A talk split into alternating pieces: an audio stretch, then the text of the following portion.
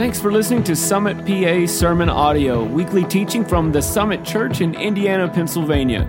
SummitPA.church, every life made different.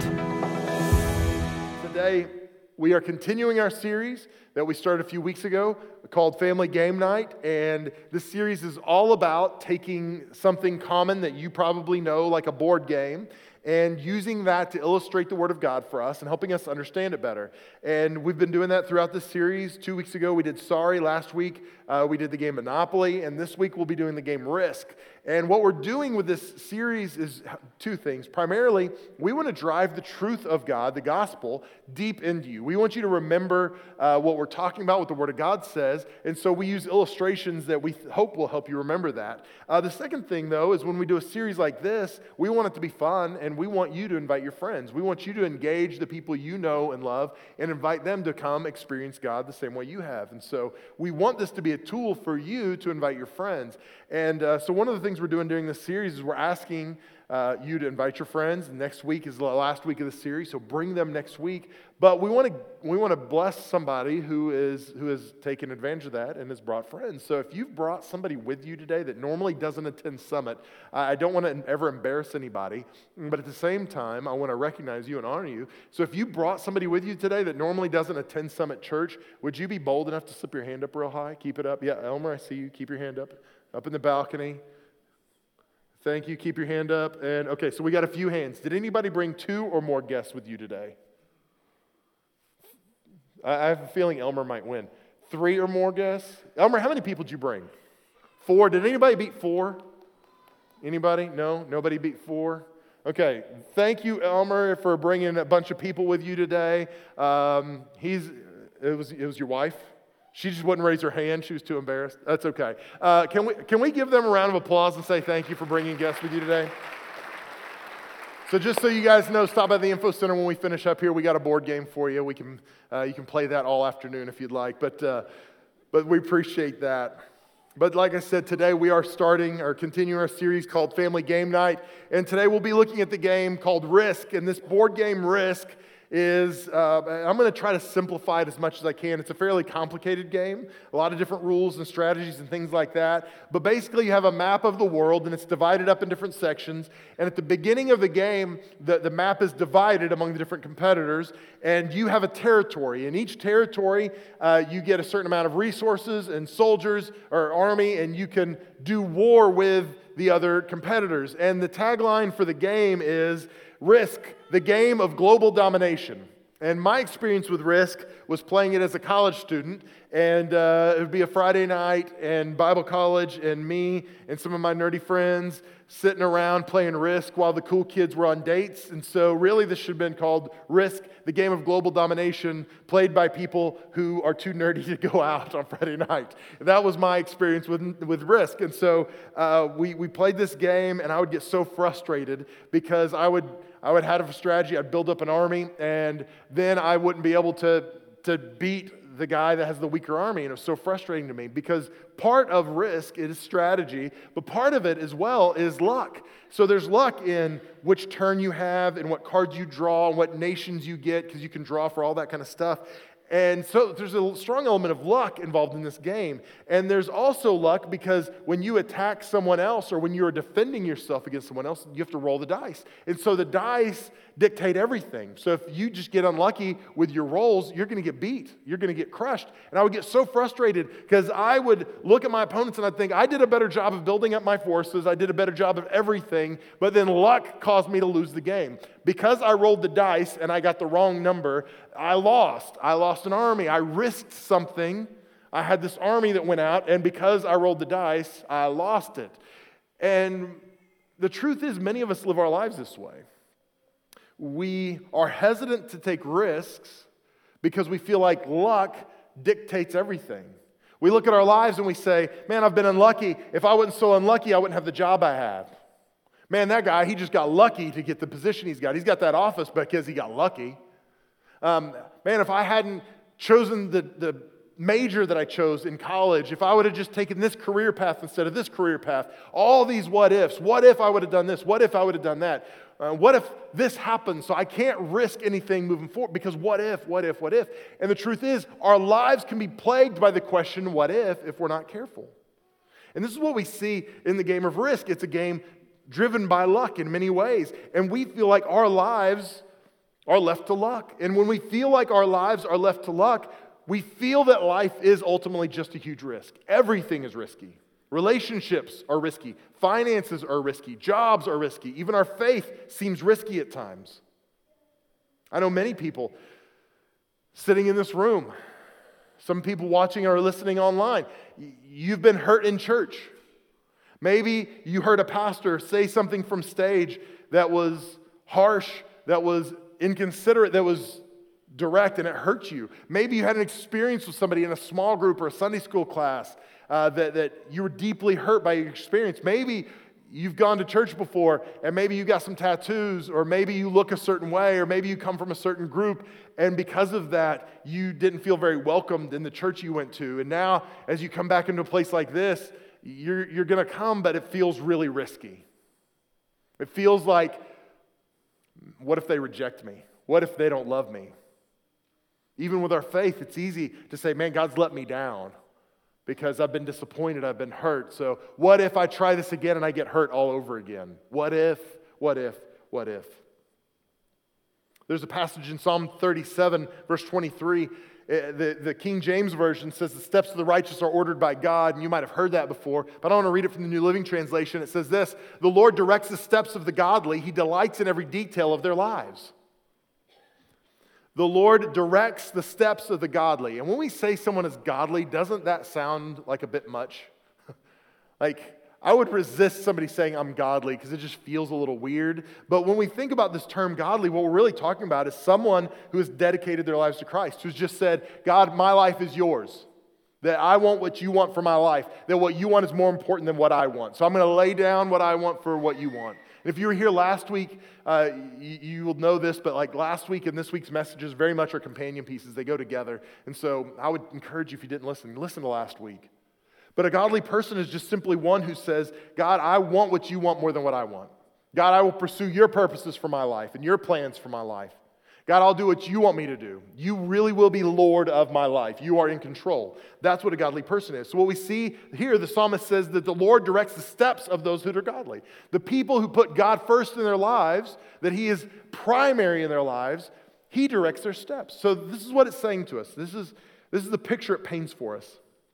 When my girls were little, um, now they're not as little anymore. Abby's 17, Emma is 14, uh, and they don't need help with walking anymore, thankfully. Uh, they pretty much can walk on their own now. But when they were babies and they're first learning how to walk, they have these little tiny baby feet, and their legs are like, you know, Michelin man legs, you know, like big just rolls on their leg. You know what I'm talking about. And they don't look like that anymore, so I can talk like this. Uh, but big rolled legs, and their legs, you know, they're like tiny feet, and then they're trying to support these legs. And like babies have these bulbous heads that are gigantic, disproportionate for their body. You know what I'm talking about. Like their hands can't even touch the top of their head. Their heads are so big. And so they've, they've got this body that was not built for walking at all. They're top heavy, their heads are like, you know.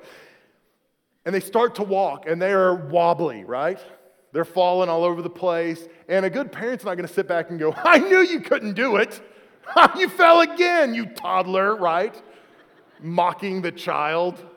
they, they just walk alongside the baby. I knew, you, I knew you'd fall again. There he goes. You're never going to get this thing down. What do they do? They come alongside the baby and they support the baby. Um, I used to, I used to take, let the girls take my thumbs. And so their little chubby fingers would grab my thumbs, and I would walk with them, and I would support them, and I would prevent them from falling. What was I doing? I was directing their steps, I was making their footsteps firm so that they could walk where they needed to walk. And this is a picture of what our Heavenly Father does. Our Heavenly Father, in times when we feel scared and things seem risky and we don't want to take the next step and we're not sure where to go, when we have made God the primary focus of our lives, when He is number one in our lives, this is what happens. He comes alongside us in our weakness, in our frailty, in our insecurity, and He leads us and guides us and makes our footsteps firm. He directs our steps. And I love the next part because it says, He delights in every detail of their lives. Ah. I want you to know something. I want the Steelers to win today. But I don't think God cares if the Steelers win today. So you can pray for it if you want. It's fine. It's not sacrilegious to pray that way. But I don't think God cares. I do think he was delighted that the Patriots released Antonio Brown, though. I think he was pretty excited when he saw that. He's reading the news. He's like, oh, Bill Belichick, good job, right? Like, oh, I didn't see that one coming. I'm just joking, by the way. I don't think God cares who wins the game um, because, in the grand scheme of eternity, it's not really that big a deal. But I love this passage because what it says is He, talking about God, delights in every detail of their lives. The people that are godly, the people that put Him first. He delights in every detail of their lives.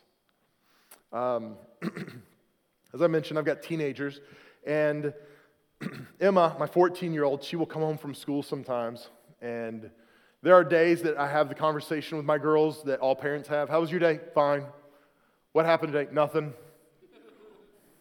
Good. Any, anything good happen? No. Anything bad happen? No.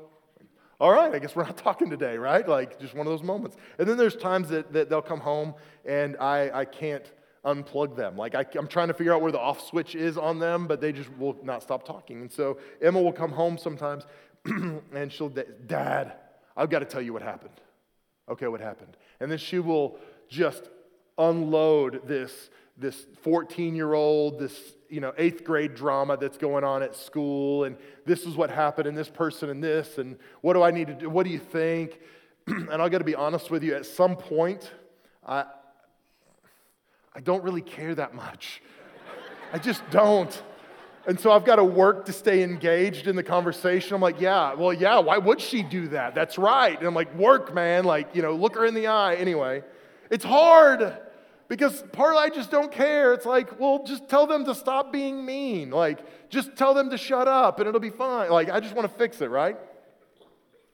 But this is what our Heavenly Father does. He doesn't just fake it for us, He loves us so much that He really cares. And, and please understand my heart with my daughter. I want to hear those details because I love my daughter so much. I don't really care about the drama, but I care about her. So because I care about her, I want to hear the details.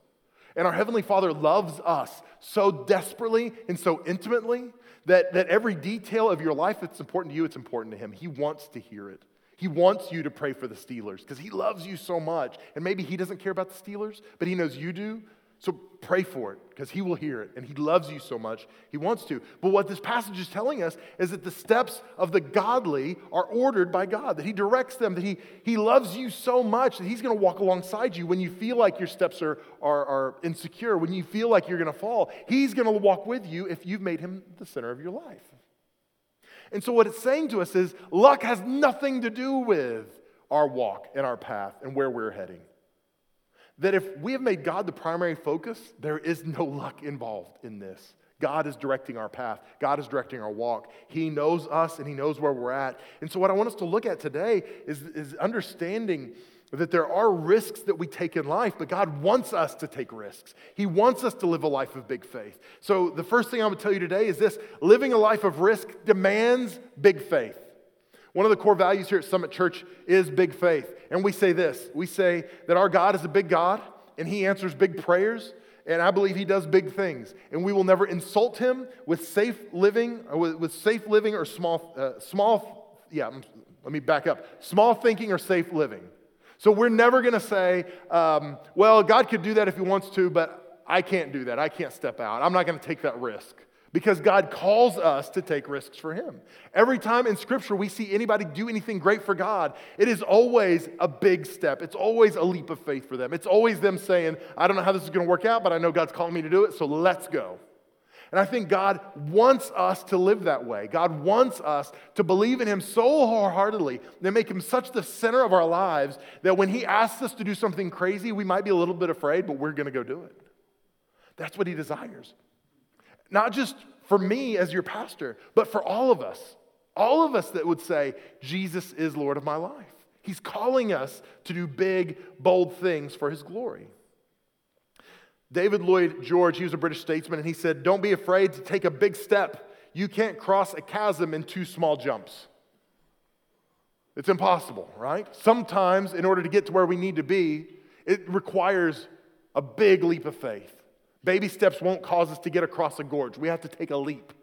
And this is what God calls us to do so many times. There's a man I want to talk to you about today, and we can't go through all the details of his life, but I love the picture that we see of his life and the, the picture it paints of faith for us. And we're going to talk about Abraham today. And just so you know, um, Abraham, God changed Abraham's name. It was Abram for the scripture we're going to be looking at today, uh, but God changes it to Abraham later uh, to reflect uh, the, the, the, calling that was on his life, the promise that rested on his life. So we're going to start in Genesis 12. So if I say Abram and Abraham, sometimes I'm talking about the same person. In Genesis 12, 1, it begins, it says, Now the Lord said to Abram, Go from the, your country and your kindred and your father's house to the land that I will show you, and I will make of you a great nation. And I will bless you and make your name great so that you will be a blessing. Did you hear that? He said, I will bless you and make your name great so that you will be a blessing. I will bless those who bless you, and him who dishonors you I will curse, and in you all the families of the earth shall be blessed. How many of you like to go on trips? Vacation, road trips? I do. I enjoy it. I, I don't mind doing a four hour road trip somewhere. But before I go on a trip, I always map it out. I'll pull it up on my phone. I'll look at the different routes. Uh, if I'm on the way and it says, you can save two minutes by taking this. I'm like, yes, we will save two minutes, right? Because eh, two minutes counts. And so we want to get there quicker. And so I will follow the route. I want to know exactly where I'm going, exactly how long it's going to take, because I like to plan it out. This was the opposite of what God did with Abram. God says, hey, Abram, I need you to do something. I need you to go to where I will show you. So, okay, where is that? I will show you. It would be helpful if you would Tell me now, right? How am I supposed to plan this out? I said, You don't have to plan it out. Trust me. Well, how, how will I get there? I will show you. How, how, how long is it going to take? I will show you, right? Do you see a theme here? How much faith does it take for God to say, go, and us to say, all right, I don't even need any details, I'm going. I would love to tell you I would do that, that I would have the Abraham kind of faith to say, yes, Lord. But I don't know that I do. But I love the level of faith. He doesn't argue, he doesn't fight, he doesn't push back, he doesn't negotiate. God says, Go. Take your family, take the people with you, but you're going to leave behind all your comfort, all the safety, everything you've known, and, and I'm going to take you to a land that I will show you. Did you notice? God doesn't even say it's going to be good. He doesn't even say, the land's gonna be great. I'm gonna give you a great job. You're gonna make good money. Man, you're gonna have a beautiful house when you get there. What does he say? Go. Trust me, I'll take care of this. He does give him a promise, and his promise is this He says, Go, and I will make you a great nation, and I will bless you and make your name great, so that you will be a blessing. I want you to know something. God never blesses us or gives us an opportunity so that we will be more comfortable or be more happy. and this flies in the face of Western Christianity many times. Because many people in Western churches think that the purpose for Christianity is to make us comfortable and happy. It is not, by the way. When God blesses us, He is blessing us so that we can be a blessing to others. He's blessing us so that we will be a conduit of His blessing to other people. We are not supposed to be a reservoir of His blessing. We're supposed to be a, a, a conduit of His blessing, getting His blessing to the people who need it. So sometimes we wonder why we're not blessed, and it's because if we were, God knows that we would just keep it for ourselves. In lots of different ways, by the way. So we say, God bless us, and God goes, I don't know if I can trust you with blessing. Do you want to know? I truly believe one of the reasons God has blessed our church the way He has is because from day one we have said uh, the kingdom of God is bigger than our church. The kingdom of God is, is more important than Summit Church. We want Summit Church to grow. We want to reach lost people. We want to reach hurting people. But we want every church in our community to grow. So if other churches aren't growing and we are, that's a net loss for the kingdom. So we want to see the kingdom of God advance. And so we actively invest in other churches and bless other pastors and come alongside other churches. Because we say God has blessed us, but He hasn't blessed us just to give us more, make us more comfortable, and make us the big church. Nobody cares about that. What God cares about is us being a blessing to others. So I think God has blessed us because we've chosen to bless others. This is true in your life as well. You want to be blessed? Figure out how you can bless others, how you can help others, how you can serve others. That's what we see Abraham do. This is the promise. He says, Every nation on earth, every family on earth will be blessed by you, is what he says. That's a pretty big promise, isn't it? Every family on earth will be blessed through you? What in the world? That's crazy, right? He gets this great promise. I'm going to bless you. I'm going to make your name great. I'm going to use you to bless every family on earth. But that promise is contingent on his obedience. Did you notice that? His, the promises for his life are contingent on him being obedient to what God's asked him to do. He says, Hey, go to where I'm telling you to go. I will show you the way. And if you do this, then this will happen. And we love the promises of God, but what we don't understand are, are God's promises. 99% of the promises God has ever made to us are contingent on our obedience. If you, then I. That's the pattern we see in Scripture. We want to hang on to God's promises, but what we don't want to do is be obedient. Abraham was obedient. Verse 4, it says, So Abram went as the Lord told him. Abraham went as the Lord told him. He did exactly what the Lord told him to do. Don't you wish your children would obey like that? Clean up your room. So Abby went as the Lord obeyed her, right? That's not how it works all the time.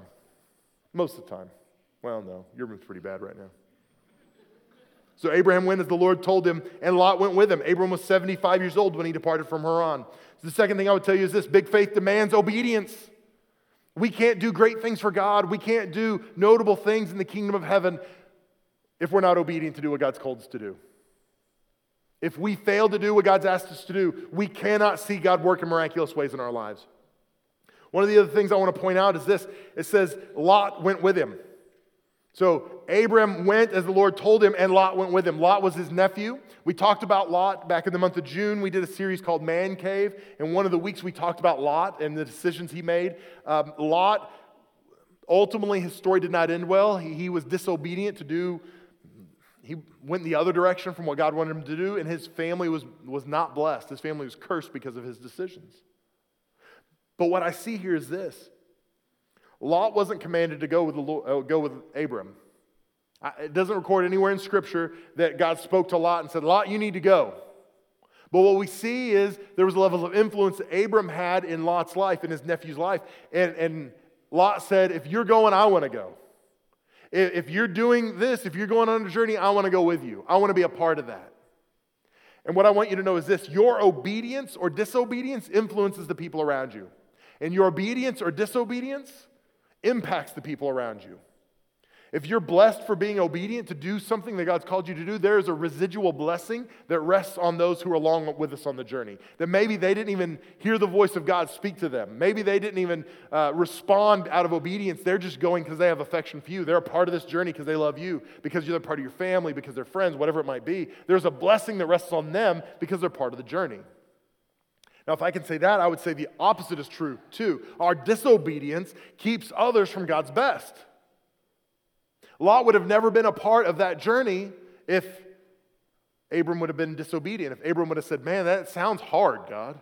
I need more details before I step out. I need to do, I need a detailed map. I need you to tell me where I'm going to live. Am I going to have a decent job? Where are my kids going to go to school? I need to know all this, God, before I can make a decision. That wouldn't have just impacted Abram, it would have impacted Lot as well. And the decisions we make to be obedient or disobedient to God's plan for our lives directly impact not only us, but those around us, the people we love as well. I believe my kids are blessed when I'm obedient to God, even if it's a tough decision, even if it's hard. I believe the people around me are blessed when I'm obedient to the Lord. But if I believe that, I have to understand that my disobedience will cause them to miss out on God's best in some ways as well. In James chapter 1, if you're new to church, if you're new to, to faith, to God, to the Bible, any of those kind of things, and you're trying to figure out where do I start in the Bible, my favorite book of the Bible is the book of James. I love it because James is hardcore, he's direct, um, very practical. But in James chapter 1, verse 22, it says, But be doers of the word and not hearers only, deceiving yourselves. Be hearers of the word, not doers only, deceiving yourselves. So he said, if you're a doer of the word, you're not deceiving yourself, but if you're a hearer only, you're deceiving yourself. So if we come into a place like this, or maybe you're watching online or you're listening to this podcast, uh, the words that I'm speaking to you, the words uh, of Jesus, the, the gospel here, it is invading your space, it's going in your ears, your brain is processing it, and there are two typical outcomes. One is you're going to hear it and you're going to say, man, this is good. It makes me feel good. I'm encouraged. That's nice. Mel's really funny today. Or, man, they played the song I like. And you walk out of here and nothing has changed other than you felt nice. The other typical outcome is this same thing. You hear, and in the midst of this, the Holy Spirit starts to deal with you about something. I mentioned something, and the Holy Spirit goes, Yep, that's you. And you go, Oh no. Gosh, I'm dealing with that. Oh, that's my issue. Oh. And the Holy Spirit says, Hey, why don't, why don't you let me help you with that? Why don't you let me take care of that? Why don't you let me deal with that? You know you're holding on to this. You know you're dealing with this. You know you've got this weakness, this right? And and you walk out and yes, you might feel good and encouraged, but you're going, what do I need to do? How do I apply this? What does this need to look at my, like in my life on Monday, when I go to work, when I go to class? What does this need to look like?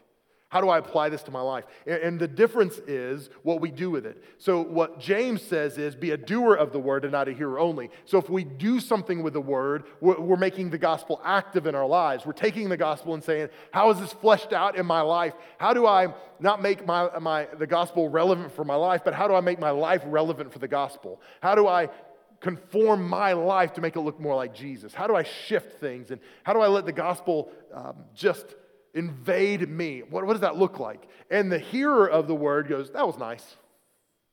That was funny. That was good. And he says the difference is obedience. One is obedient to do what the word of God says, one is not. And he even illustrates it a little further down in James chapter 1. What he says is this the person who hears only, he deceives himself. He's like a person who looks in the mirror and forgets what he looks like and walks away. So imagine this morning you woke up, you got out of bed, and some of you just got out of bed a little bit ago. That's why we got the 11 o'clock service. It's made for you. So you get out of bed, you, you go, you stumble in, kind of dreary eyed, you look in the mirror and you're like, oh my gosh, like, dear Lord, what happened overnight? Like, was I beaten overnight? How am I so puffy? Right, right you know? I got hair growing out of places, and it's like, what in the world is going on here? You're like, I got to fix this, right? I can't go in public looking like this. And we live in a small town. I know there's a lot of you that are like, um, you've had the moment where you're like, I need to put on makeup before I go to Walmart. You're like, ah, I'm not going to see anybody I know. And you know you're going to see somebody you know, right? And this is what happens. This is the way James illustrates it. He says, We look in the mirror and we see ourselves, but then we forget what we look like. So it's like if this morning you'd have looked in the mirror and were like, oh my gosh, I need to fix this before I go to church. And then you turned around and you're like, you know what? I look fantastic. And you walked away. I'm like, and then you walk into church, and we love you, and we're going to be nice to you, but we also love you enough to go, hey, maybe you need a brush, right? Let me help you with that. Because we would recognize it, and we would go, hey, did you, did you look at yourself in the mirror? And you're like, yeah, don't I look fantastic? be like, mm, uh, yes, you do, yeah. We're believing by faith. You look great, right? See, we would see the reality, but but the person who is a, a, hearer only, they're deceiving themselves. They think when they walk away, they look fantastic, even though their hair's a mess, even though they're puffy, even though, right? All the stuff. And this is what we do spiritually. We, we come into a service like this, we hear the word of God, and, and we go, ooh, man, there's some areas, ooh. And we walk out and go, not look fantastic. I went to church, I'm good. I heard the word, I'm good.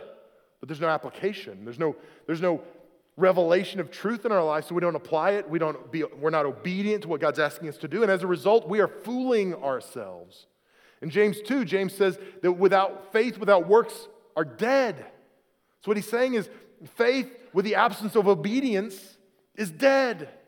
So if we hear the word of god but don't do anything with it it's not active in our lives then it is no good. All we're doing is showing up to church and seeing how entertaining the pastor is or seeing if they played the song we liked we might feel a little better about it, but it is not transformational in our lives.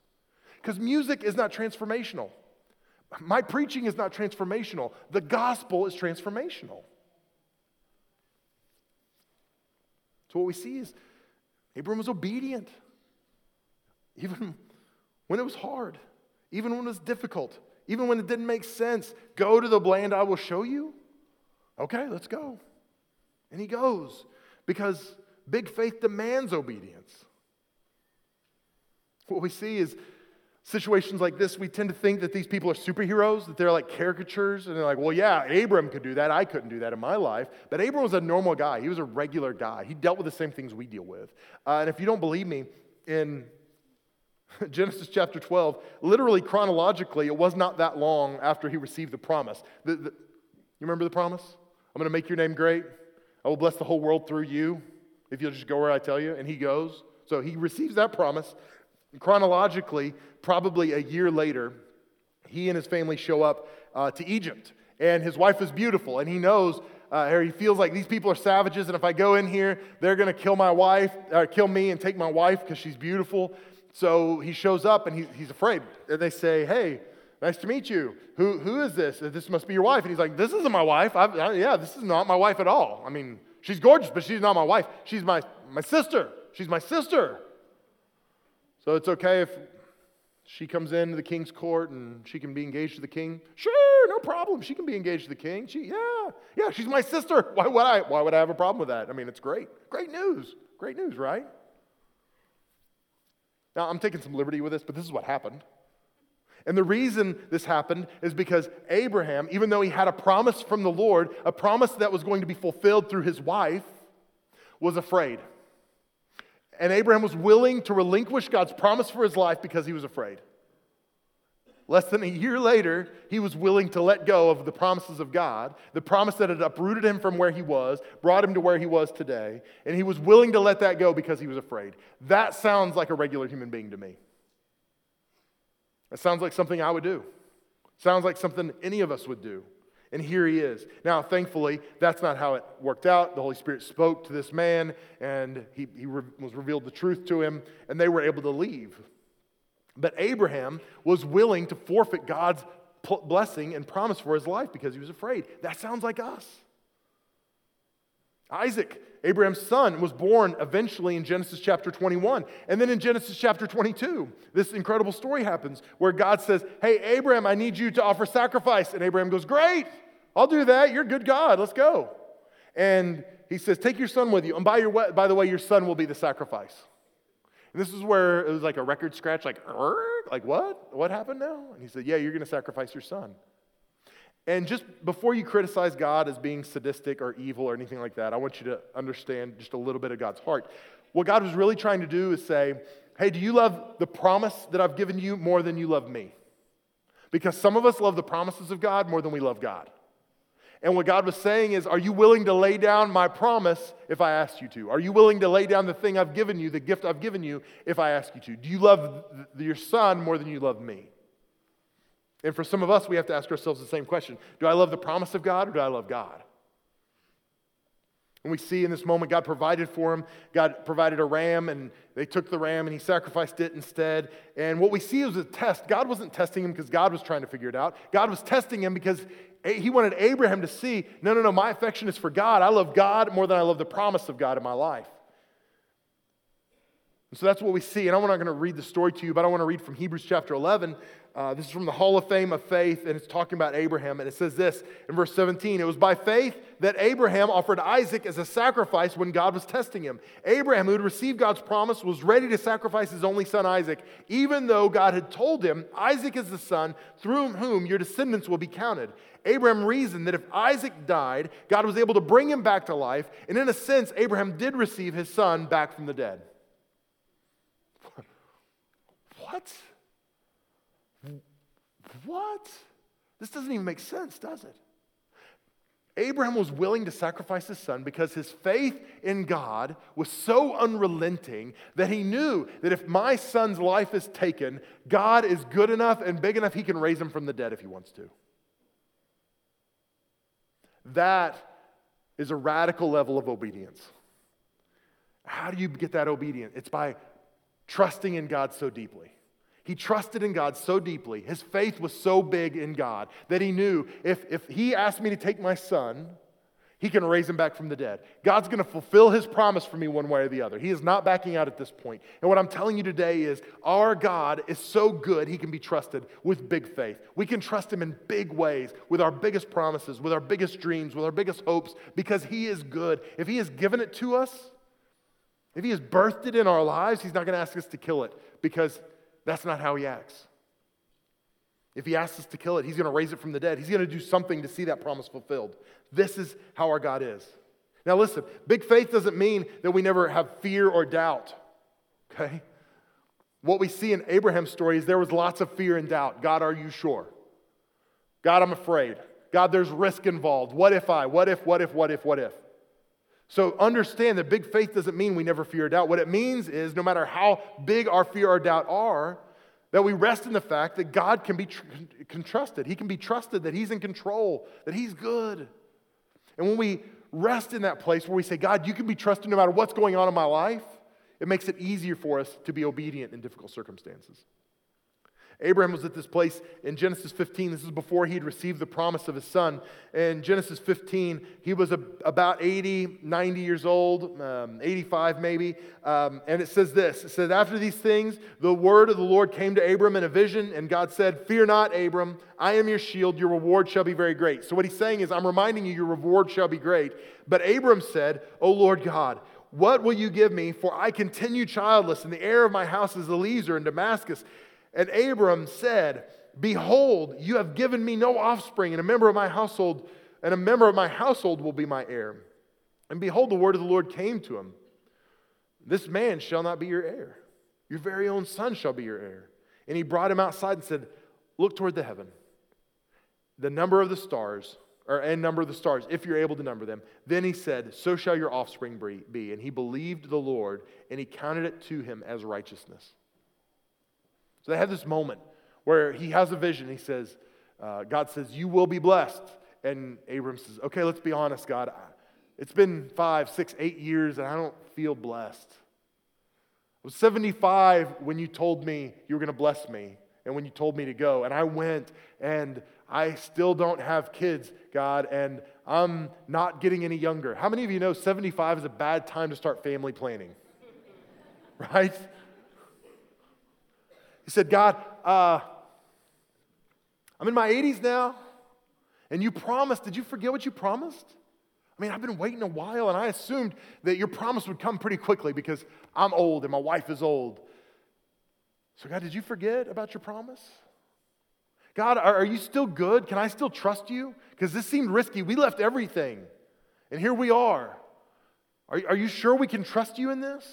Have you forgotten? And God, God, in His goodness and in his benevolence and his kindness and his mercy toward Abram. And what we see, this is his character. He didn't say, Who do you think you are questioning me? I'm the God of the universe. He doesn't say, Why don't you shut up and just do what I'm telling you to do? I love God's response. He said, Abram, Abram, go outside. So Abram steps out of his tent, and God says, Look up. Abram looks up at the sky, at the night sky, and he sees the billions of stars in the night sky. And he says, If you can number those stars, that's how numerous your offspring will be. He didn't say, Just trust me. He said, I want to show you.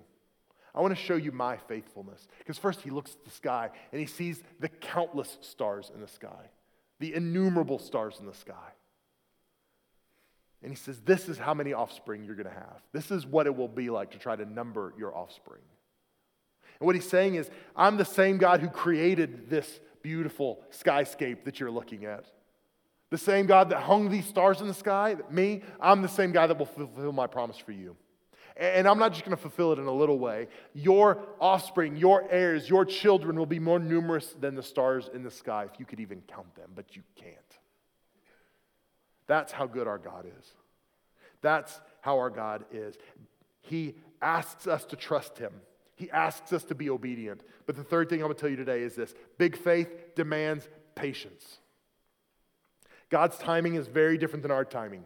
God is a God who will say at 75, Hey, Abram, I'm going to bless you with a family. Because God doesn't care about our timetables. See, at 75, a lot of people are starting to think about uh, how to, to finish out their last season of life. Like, hey, we want to move to Florida or Arizona, or I want to take it easy. I want to spend time with the grandkids. I don't want to work. I don't want to be tied down. Most of us are thinking about how our story will end, but Abraham's story was just beginning. The first chapter of his story is when he's 75 years old. If you're here today and maybe you're in your 60s or 70s or 80s or 90s and you feel like uh, the best part of your story is behind you, I'm telling you today, maybe the best part of your story is just beginning. Maybe God is just getting started with your story and what He wants to do in your life. It is never too late to be obedient to do what God's called you to do. Abram was just getting started. He was 75 when he received the promise. He wouldn't receive the full promise for 25 years. So at 75, he hears, You're going to have a baby, but I'll tell you when, basically. I'm going to bless the world through your offspring. He's waiting and waiting and waiting. At 100 is when he had Isaac. By the way, he didn't have Isaac, his wife had Isaac, but you know, men, we take credit for it. Like, yes, we're pregnant. It's mostly her, but you know, me too. I got to eat with her, so. He was 100 when they had their first child. Do you think when Abraham was holding his baby boy in his arms, do you think he was mad at God because it didn't happen sooner? Do you think he was angry with God because it should have been two years instead of 25 years? Or do you think maybe he was holding that baby and he was so excited that the promise of God was fulfilled in his life? He was so excited about the potential that rested in this promise that he'd been given. I want you to know today God's timing is radically different than our timing. God's timing is dramatically different. And it might wait, take a while for you to receive the promise that He's promised you, but it's worth it. When you're walking in the midst of that promise, you're not going to say, Well, God, this shouldn't have taken so long. You're going to be so excited to be experiencing that promise that you're going to say, God, you are good. Thank you. It doesn't make it any easier in that meantime, in that 25 years between the promise being directed and the promise being received, that's a big gap. And if you're here today, maybe you got a promise a long time ago and you've been waiting to see that promise fulfilled. Maybe you're struggling. Maybe you're a little bit like Abraham going, God, did you forget? God, do you remember what you said? Do you remember that you told me this? Was that, was that, I just tricking myself? Was that, was that the enemy speaking to me? Because God, you promised me. And I think God wants to show you the stars. He wants to remind you how good He is. He wants to remind you how faithful He is. He wants to remind you that big faith demands patience. It takes some time, that His timing looks different than our timing. He demands obedience, but He demands patience as well. In the game Risk, you can never win if you don't take a chance. If you never take a chance, then you're never going to win. If you don't risk losing everything, you can never succeed. And I would tell you the same is true in our own lives. If we never risk anything, if we never take a big step, if we never risk losing it all, we'll never win. We'll never fulfill anything good for the glory of God. We'll never do what He's called us to do. We'll never accomplish big things if we don't have big faith, if we don't risk it all. But in our life, there is no risk because if we're doing what God has called us to do, Jesus is in control. He's walking with us, He's holding our hands, He's directing our path.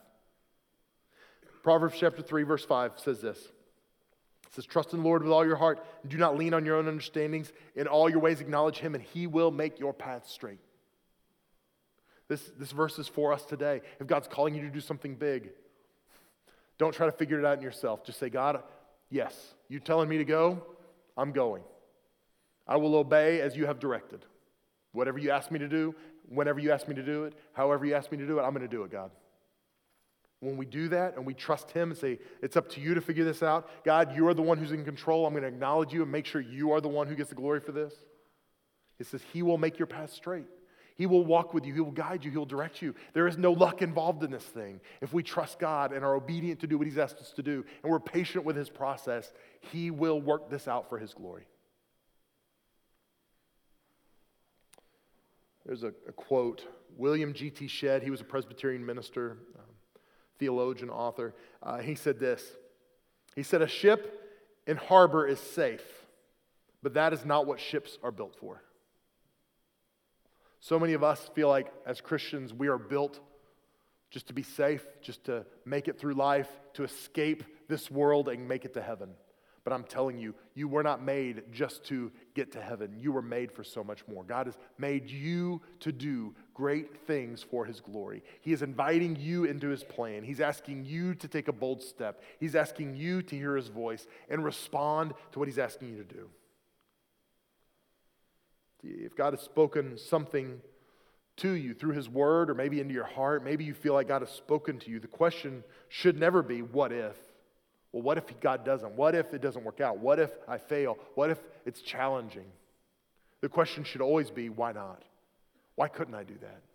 When God says, Go where I will show you, well, why shouldn't I do that? I know I can trust God. So if God's asking me to do it, I'm going to do it. Stop asking what if and start saying, Why not? Why not? Why not me? Why not now? Why not in Indiana, Pennsylvania? I believe that God is speaking to some people in this place. I believe there are people here that maybe God has spoken to you about quitting your job uh, and starting a new career. Maybe God's speaking to you about laying your life down and moving halfway around the world to become a missionary. Maybe God's speaking to you to take a risk and walk across the street and share your faith with your neighbor. Maybe God's speaking to you to to give generously to somebody that you see that's in need, but you see all the risks. And why what I'm telling you today is stop asking what if and start asking why not. Why can't I be used by God? Why can't I be a blessing? Why can't I be part of God's big plan? And risk it all for His glory. That's what He wants for us, not from us. He wants it for us to be a part of that. And our obedience impacts the people around us. So I want to encourage you today Listen to the voice of God. God, what are you speaking to me today? And God, how can I be obedient to you today? That's what I want you to do. Before you do that, though, some of you need to be obedient just to respond to his call to relationship. Because maybe you're here today and you've never walked in relationship with God. Maybe you're religious. Maybe you've been a hearer of the word, but you've never been a doer of the word. And today you're saying, I'm going to be obedient to make Jesus Lord of my life. I'm going to, I'm to become the godly person that you described. I'm going to make him the primary focus of my life. And if that's you, I want to give you that opportunity, and we're going to pray together in just a moment. So if you would, bow your head and close your eyes all over this room. Let's pray together. Lord, thank you for this day. Thank you that you're here with us. Thank you that you are a good father, that as we walk along our path is un unstable as it may seem, and as scary as it may seem, and as risky as it is, Lord, I thank you that the godly, the steps of the righteous are ordered by God, that the steps of the godly person that you make firm. So, God, I thank you that you're a good father, that you come alongside us and you make sure that our steps are stable when we put you first. So, God, I pray for those that are here today that, that considers themselves Christians, that they believe they're going to heaven, but they recognize today that there are some things that maybe they're not taking risks in. God, I pray that today would be the day they would hear your voice, they would respond to you with radical obedience with whatever you're saying. And God, I pray that you'd help us be patient with your plan. The Lord, I, the people in this room would begin to dream bold dreams and begin to believe in big ways that you want to work in our lives, that you want to work through the people here, the people that are watching online, to minister to this community, to change Indiana and Indiana County and Western Pennsylvania for your glory. So, God, I pray we would not be satisfied just going to heaven. We would not be satisfied just getting by. But, God, give us the desire to be used for your glory in amazing ways. I pray for those that are here today that aren't in relationship with you, that maybe they were hearers of the word, but that was it. They were the people that forgot what they looked like, that they just feel good about the message, but God, let today be the day that everything shifts in them, that you become the centerpiece of their life, that everything else revolves around you, that you really become Lord. So, God, I pray you'd help our hearts be submitted fully to you. I pray for those that have not taken that step yet. Let today be the day they trust you with everything. They understand that, that trusting you really is not a risk at all. So, God, let today be that day. Now, with your head bowed and your eyes closed and nobody's looking around, I just want to ask if that's you and you say to me, Mel, you know what? I've been a hearer of the word, but I'm not a doer of the word. I'm somebody who I know all the answers religiously, but the truth is I'm not walking with Christ and I need to make him Lord. I need to become that godly person you were talking about where, where Jesus is the center of it all. And it feels risky, but I, I trust God. I want to put my faith in him today. I want to make Jesus Lord of my life. I'm not going to embarrass you or bring you forward. I just want to pray with you. So if that's you, would you be bold enough to put your hand up real high where I can see it and say, Mel, that's me. Pray for me. Yeah, thank you. In the back of the room. Yeah, thank you. A couple hands on my left. Thank you. I see you in the back on my left. Praise God. Yeah, I saw you up in the balcony. Thank you on my right. Thank you, ma'am.